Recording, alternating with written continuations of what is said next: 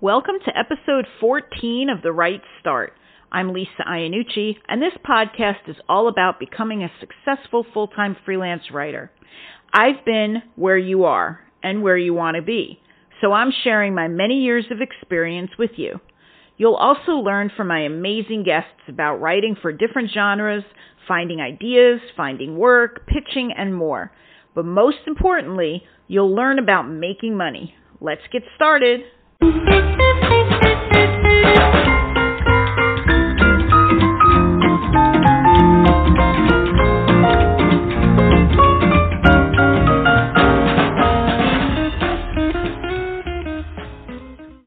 everyone. One of the first pieces of advice that someone, including myself, will probably tell you, and maybe a teacher in school already did, about becoming a good writer is to write what you know. For some of you, that might mean taking a hobby like bird watching or video games or technology and using those experiences or that knowledge to turn into an assignment with magazines, newspapers, websites, or maybe you'll even write a book about the subject. For some of you, though, writing about what you know means taking intimate and sometimes difficult personal experiences that you go through, like divorce, miscarriage, parenting, loss, and turning that heartbreak or triumph into personal essays or books where you can get paid to share what you've learned and your experience with others. Now, in my opinion, it's actually one of the hardest types of writing to do because it means sometimes taking a difficult thing you went through and pouring the words out onto a page for the world to see. When I started writing, the first personal experience article I sold was with my then fiance and I. We were going to have two wedding receptions, one in the town we lived in for mostly my side of the family, and one in another in his hometown in Pennsylvania, where his family could attend who couldn't necessarily make it up to New York. I sold my tips and experiences about having two receptions in two different states to Brides Magazine. Then I had babies, three of them, and I used some of what I went through with them as fodder for parenting articles. My daughter had a speech impediment, and my son was born needing urological surgery. More articles. But then my husband became sick with cancer and ultimately passed away. I turned that experience into articles for insurance publications on what to make sure you do. And I even created a website for young widows. I wrote about raising children alone and taking trips with signs, yes, signs, that my husband was with us. I continued to use my personal experiences to write articles on both my thyroid cancer and my breast cancer. But how do you do this? How much do you share and why should you share it? Should you tell such personal experiences to make money or for some other reason? I think for everyone it's different. But for me, I can say it not only gave me assignments on things I knew I could write about and things I knew I could write about easily, but it also helped me to work out my feelings about some things on the subject and help others at the same time. This is why I'm glad my guest today came on the show. I've known Jen for years. She is seriously one of the most inspirational people I've ever met. Talk about turning what she's going through into articles and a thriving business. She's hilarious as well, and I wanted her to talk about how she does it all and why. So I hope this interview inspires you and helps you to figure out what personal situations in your life would make a great article for a publication, and that you'll hopefully pitch it and hopefully land that assignment. If you do, let me know what you pitched. I'd love to know who you sold it to. In the meantime, enjoy this interview with Jen, and I'll see you on the other side. So, on this episode of The Write Start, my guest is award winning author Jen Singer. And this is an interview I know you're going to listen to the whole thing. You're going to come back and listen to it probably more than once. And you'll see why in just a few minutes. But Jen has been the founder of the Mama Said blog, the author of multiple Stop Guessing Yourself books on parenting, an incredible speaker, ghostwriter, and writing coach. And in 2007, she was diagnosed and ultimately beat stage three non Hodgkin's lymphoma last year, that's my husband clapping for you. And last year, she fought a tough battle against COVID 19, which left her with a pacemaker. Through it all, Jen's documented her thoughts about her COVID struggles and progress and recovery through what she calls her prednisongs and her heartbroken, erratically posted thoughts about life after COVID. And we're going to talk about all that.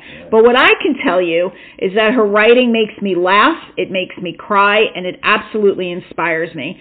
She's inspired others in her keynote speeches, and she's overcome some of life's biggest struggles and continues to amaze me. And I'm so excited she decided to talk to me today because you're all going to learn just so much from her. Jen, welcome to my show.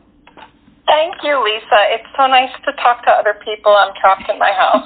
I know, I know. And I really wish I could have done this on video, you know. That would have been a lot of fun, but I'm not set up for that yet. So I'm going to have to have you back down the road. Deal? Deal. Awesome, awesome. All right, so before we get to some of these really hard topics, you know, with with your health and things like that, let's go back to little Jen because did little Jen always want to be a writer? yes, little Jen wrote stories. Gosh, when I was eight or nine, I wrote stories just for the fun of it. So I think even back then I knew I wanted to be a writer, even though I told my family I wanted to be a pilot because I saw a female pilot one day. and then I wanted to be a veterinarian, and then you know didn't do so well in chemistry. So I, it, I just have always had stories in my head and for me, writing lets you say things and share emotions that are, you can't do, mm-hmm. you know, while you're standing in line at the supermarket. Now, did you have particular writing goals when you started? Did you say I want to publish books or I want to do this full uh. time or I want to be a, you know, storyteller? Like what were your goals? So actually, originally, I, I majored in communications at Boston University with a concentration in advertising, and I thought I was going to be a copywriter and wound up becoming an account person because I was good with people and did that for a little while and then decided, no, I really like to be a writer. So I went off on my own and freelanced. In the very beginning, I don't think I had huge goals other than, you know, have enough clients to pay for things. Mm-hmm. so you know, I would take whatever I could get, and then eventually, I think the the real creative stuff started happening after I had kids in the late '90s, and you know, this I was one of the original mom bloggers. I mean, 2003, I started Mama Said. That was that was uh, before anyone had put the words mom and blog together, quite frankly. And there were a bunch of us online. At that point, it wasn't so much about being an influencer as it was about being a writer and sharing, you know, the not so great and difficult and also lovely and wonderful parts of parenting. And I knew then that I wanted to get, you know, published in magazines, which I did, and then eventually five parenting books. And I blogged for Good Housekeeping for two years. So I don't know that I answered your question, but there's an answer, Lisa. you did, you did, but it's interesting because it sounded like, like you know, we talked about having the goals and wanting to be a writer, but it sounded like you took that plunge where a lot of people will go, okay, I'm going to have a certain amount of money in the bank, and then I'm going to leave my job, and then I'm going to become a writer. Um, you took a plunge without really kind of having that set up both as a in the beginning and as a mommy blogger, right? Well, yeah, because I was a terrible employee. So. and that's not necessarily. I was actually a very good employee, but I didn't enjoy it, and mm-hmm. I like uh, being my own boss. And so this was a way to be my own boss, and I figured it out fast. I mean, I got in the very beginning before kids. There, I, I was writing newsletters. Remember newsletters, like printed newsletters. I mean, and um, and I had enough clients to stay afloat. But I I think that eventually, what mattered to me was the you know the message I was getting out and so I found I could get the message out and actually make money at it and build a little, you know, a tiny little empire I had for a while there. Mhm. How do you do that raising little kids because a lot of people that listen to this are like, okay, I got to work, I got to raise my kids, yeah. but I really want to do this. How how do you do that? Yeah, and especially, I mean, kudos to all the pandemic parents out there. I just want to give you all a high five, at least with my elbow, um, because my kids are grown and I can't imagine how hard it is to do what you're doing right now.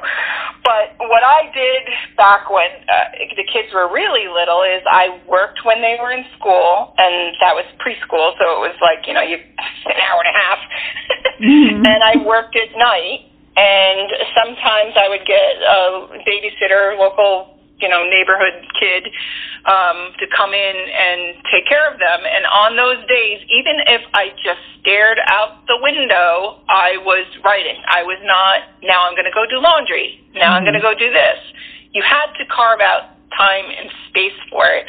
And I, I mean, that just, it sounds like a cliche, but we don't do that Mm-hmm. Especially parents, do not do that. There's always something else where you're putting someone else in front of you.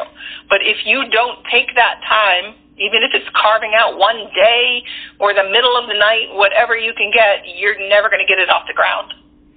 That that's really true. And I mean, looking back now at how you started, would you have done anything differently? Um, you know, in any approach, whether it be marketing, querying, the kids, anything would you have done differently? You just made me think about my mom used to take. I had these uh, note cards that, that were about MommaSaid. They were it, it had a funny picture of my kid with food all over his face, and it said, "And then it hits you. You're not going to be able to wear white again until he leaves for college or whatever, graduated high school or whatever it mm-hmm. was." And she would hand them out at the mall to people with strollers oh, because we didn't have social media. People, right? You have social media. You have Facebook. You have a shortcut. I used traditional media because really I was starting, you know, Mark Zuckerberg was just thinking about Facebook and Harvard at that point. Mm-hmm. So you have that advantage, and that means that you have access to a whole network of people who can help you. But don't just throw things like throw things out like spaghetti and see what sticks. Make a plan. You know, this is what I'm going to do. This is what I'm going to promote. This is what I'm selling. Don't just put things out there to try and be found and mm-hmm. you know think you're going to get the Netflix deal from it. You might, but that's not a plan.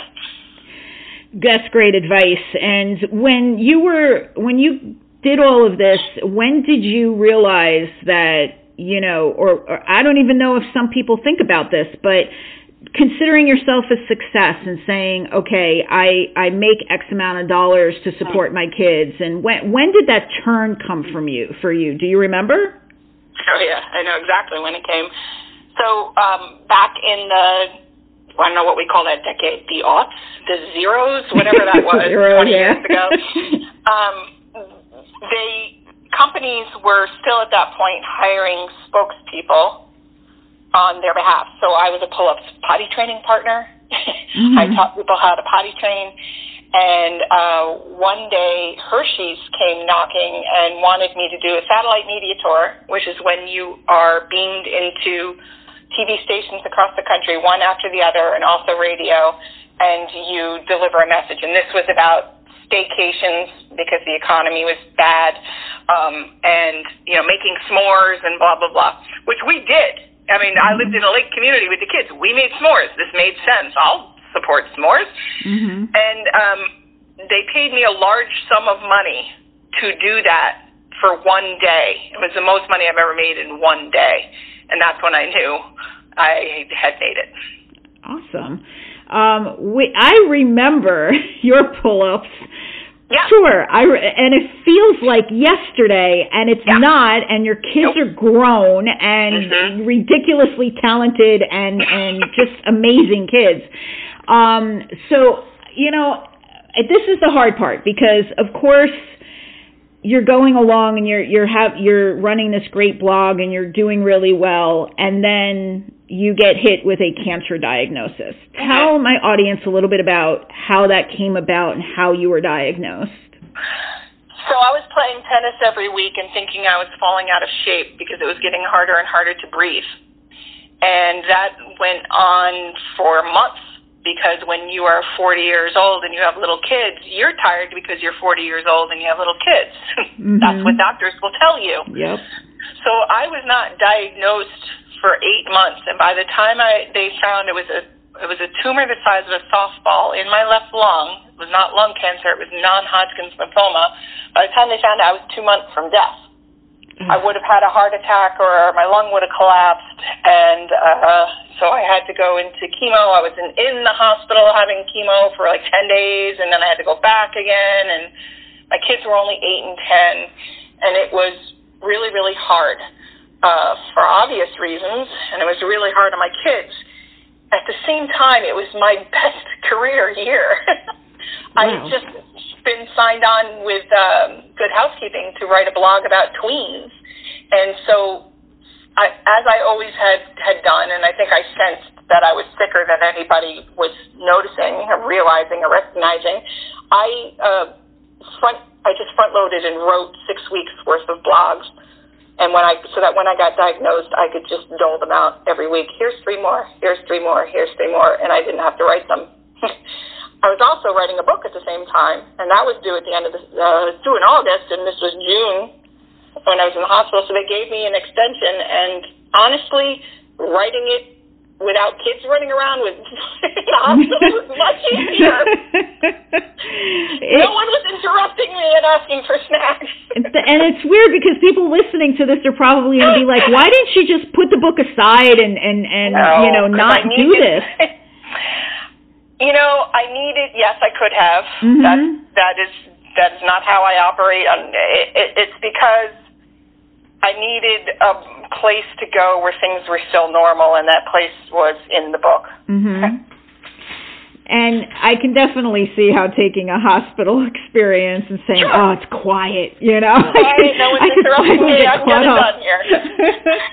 but when did it? Aff- I mean, obviously, it affected you in some way. You know, what what were what would be some tips? Like, because there, I've been through it. You know that. Um, uh-huh. You know, raising kids. Well, I I had my my breast cancer experience later. I had my thyroid experience when they were younger. Uh-huh. Um, it wasn't as intense as what you went through, but it still changes you and it still affects your daily life. Um, what tips would you give? And didn't you start also a parenting and, and cancer website at one point as yeah. well? Yeah, that still exists. I haven't kept it up. It's called parentingwithcancer.com. It's still up. So if anyone is going through that right now, cause, and the reason why I started it was because I, I would Google parents and cancer and get parents whose kids had cancer. Mm-hmm. There wasn't anything on how do you do this when you're sick.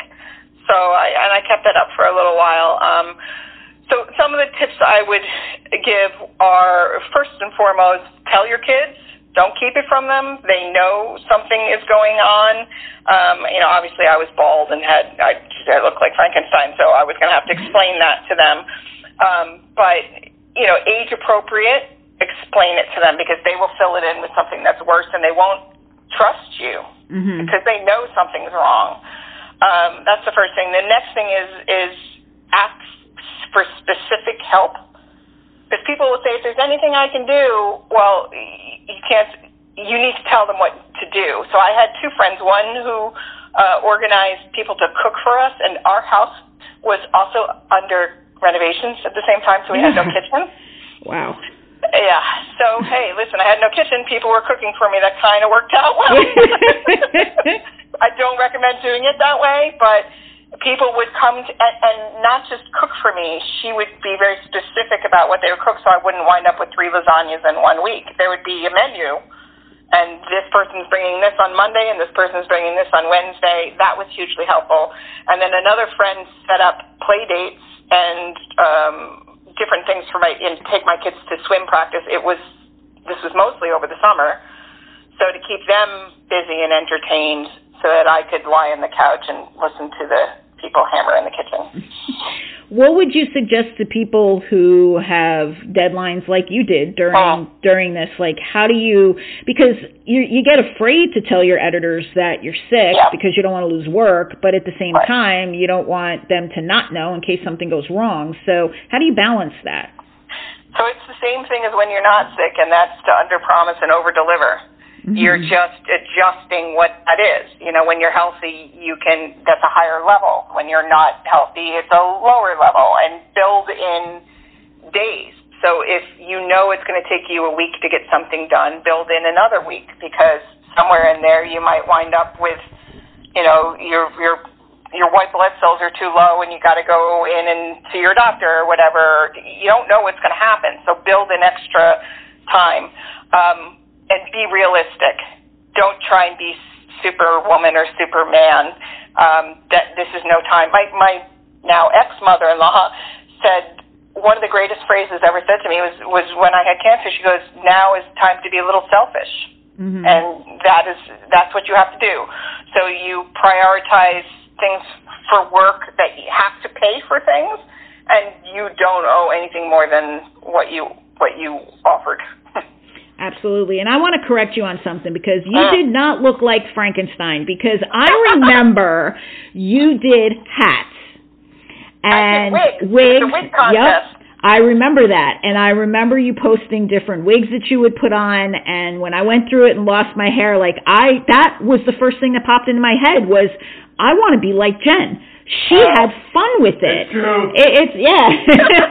and I mean, you find and before we even talk about COVID, you find just and and I, I don't know how to phrase this, but you seem very um, determined and very positive. And where does that come from? Because there are a lot of people who aren't this way, and you come across as very strong to me. And I'm sure you had bad days. Yeah. Yeah, I don't want anyone to think. I, I never want anyone to think that I didn't have bad days, that I've not had bad. That's what I'm writing about now, and I know we're going to get to that in a minute. It, it, I I feel it all, the good and the bad, and I'm not afraid to share that I had a crappy day and that it's not all great, but my sense of humor, and my whole family has a sense of humor. I'm the only one making money at it. my sense of humor gets me through everything. So mm-hmm. I'll, I will. I can't get through an interview without quoting Bruce Springsteen. Mm-hmm. Someday we'll look back on this and it will all seem funny. Mm-hmm. There is something funny in everything, even in horrible things. And if I can find the funny, I can get through the day. Wow. And this isn't funny, but then you got a one two punch and you got hit with COVID. Oh. Um, tell my listeners, like you this was last June or May. When were you diagnosed with it? So I actually had it last February. I think I caught it on a train to Boston and then not knowing what I had, got on a plane to Seattle and spread it from coast to coast. Uh. Because they were not testing it. It was actually a year ago this week that I went wound up in an urgent care center in rural Washington State where they ruled out influenza A, influenza B, strep throat, all the things, but no one had a COVID test. So I had COVID, um, and it went really, honestly, it was like three weeks of having a mild bronchitis, and then it went away. Mm-hmm. But it did a number on my heart and on uh, by April, I wound up in the ER with a third degree heart block, which means the electrical system in my heart had shut down, and eventually my heart would shut down. Mm-hmm. So I needed to get a pacemaker at the age of 53, and I I, I have it now. It's and of course it's because I'm, it's me. It's on the opposite side. Mm-hmm. I, you know, I'm not even going to go into that, but of course it's on the opposite side uh, that people normally get it. Um, and uh, I have heart failure. And so um, I wound up five days in the hospital and, of course, alone because you couldn't have anyone in. This was April 2020 in New Jersey, the height of COVID. Mm-hmm. I was one of the first people on earth to have this damn disease, and now I've got heart failure because of it. But you have been di- diag- not diagnosing, but you have been documenting what you've been going through through uh-huh. something that you call prednis pred I why can't I do that? Prednisone. Um, prednisongs. And where did this idea come from? Because again, you have taken something that you are going through that will just knock other people out, and you take it and you use it, and you take your feelings and put them out there. Why and where did this come from? okay, so um, why? Well, first of all, they have me on very high doses of prednisone since last July, and my face is now the size of Montana. Um, and it keeps me up at night. Mm-hmm. So I'm up in the middle of the night, sometimes for hours, and thinking about things. I might as well write. Mm-hmm. And I, it started with I don't know. I posted a song. I think it was in August. I posted a song that sort of tied tied into how I was feeling, and then that just became a thing. Every night there's a song that I pick out because honestly, that's how my brain thinks. Songs are in my head all of the time. Lyrics pop into my head all of the time. Mm-hmm. So I'm just relaying what's in my head and then writing a, a story ar- ar- around it. Last night it was about the finally recognizing the 500,000 people who died of COVID and the long haulers left in its wake. I wrote about that last night, and the song was uh, the Black Crowes seeing things, you know, seeing things for the first time, mm-hmm. because it felt like uh, that we are finally being seen for the first time. And it's just how I feel. Listen, doesn't it all go back to everyone's childhood when you weren't allowed to share your feelings because we're a bunch of wasps and you were allowed to have yep. feelings. You were allowed to be funny. Mm-hmm. And so I can write about it as long as I'm funny in it. And that's where this all started. when you started posting it, did you start hearing from other people who had been through what you've gone through, and what kind of reaction were you getting from people? You know what's really interesting about this in particular, uh, compared to writing about cancer, which I did as well, is that this COVID affects the entire world.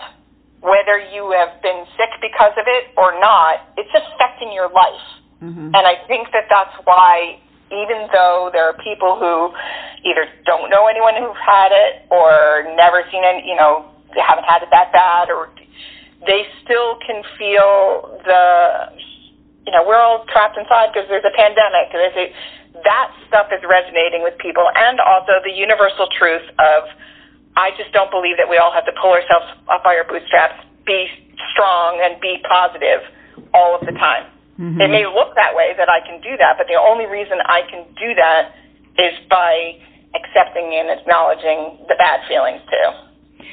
So, is it kind of therapeutic for you to do this? And do you have any intention on taking this to like a book or, you know, same with the heartbroken um, uh-huh. posts that you do as well? Yes, it's therapy. Writing has always been therapy for me. Even if I'm ghostwriting something for someone else, it still feels like therapy. Mm-hmm. I, I, I just, the, I, I start, get into this mode where I'm just channeling. It doesn't even feel like I'm writing it.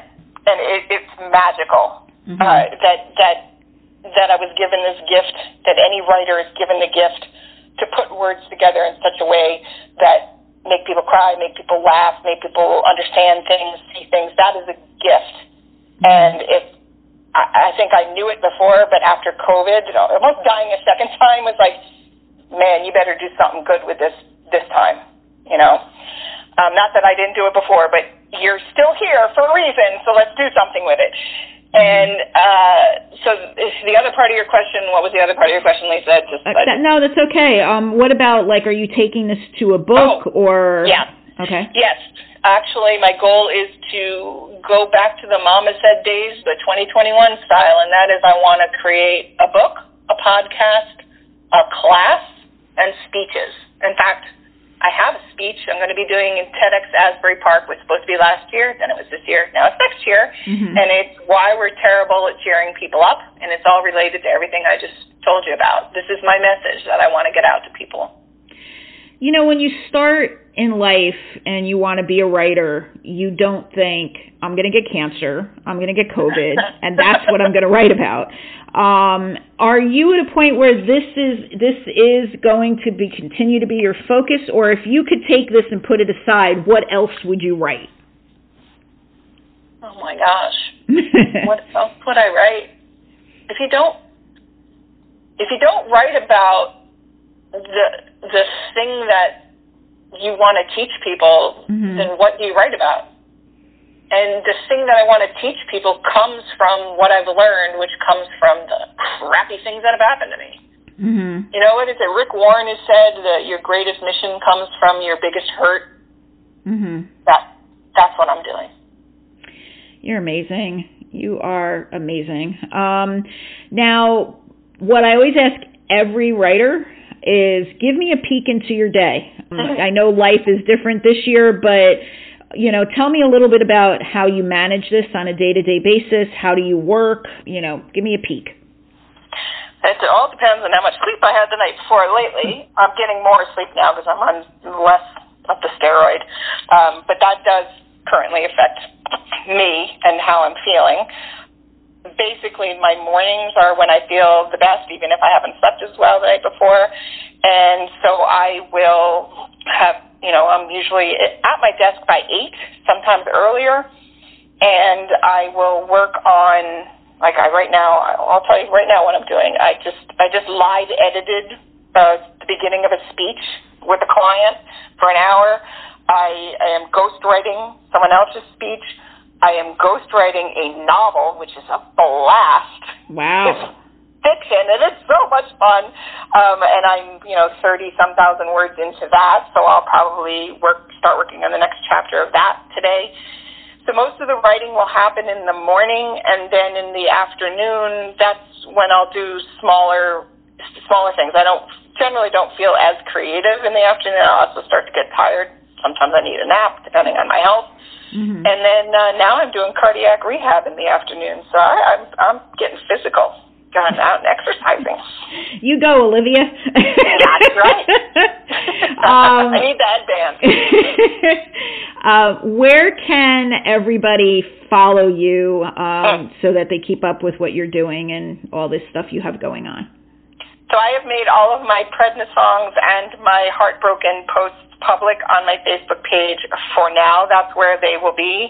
Um, I actually own the Vanity Jen dot Singer. Do you remember like we had to stay up till midnight to get the Vanity thing something like ten years ago? Do you know how many Jennifer Singers there are? I beat them all. So you'll be able to find me, and and you can follow me. You know, like I said, they're public posts. If you don't have to friend me to even see them, and then eventually I'm gonna turn this into something else. So hopefully you'll be able to buy a book, listen to a podcast I just have to figure out how I'm going to take over the world now. I have absolutely no doubt in my mind that you will take over the world. and um I will be your pinky to your brain. Did I get that right? Did I get the right character? Tonight, brain. you are awesome. We do every night. yep, yep. Um, I am so so happy that you came on this show, and thank you so much for being here. And hopefully, like I said, down the road when you get the book out and the podcast out, maybe we can do this again. Video though. I'm I'm going to hold you to that. Definitely. All right, okay. Jen. You take care of yourself. Thank you. All right. Bye bye. Bye. Well, that's it for this edition of the Write Start podcast. And if you are feeling as inspired as I am by listening to that interview, that's awesome. Jen, thank you so much for being on the show. Thank you all for listening. Please follow me on Instagram at The Virgin Traveler as well as at The Write Start Podcast. And if you like what you heard on this podcast, please share it. Leave me a rating or a review wherever you listen to The Write Start. Thanks again. I'll see you next time.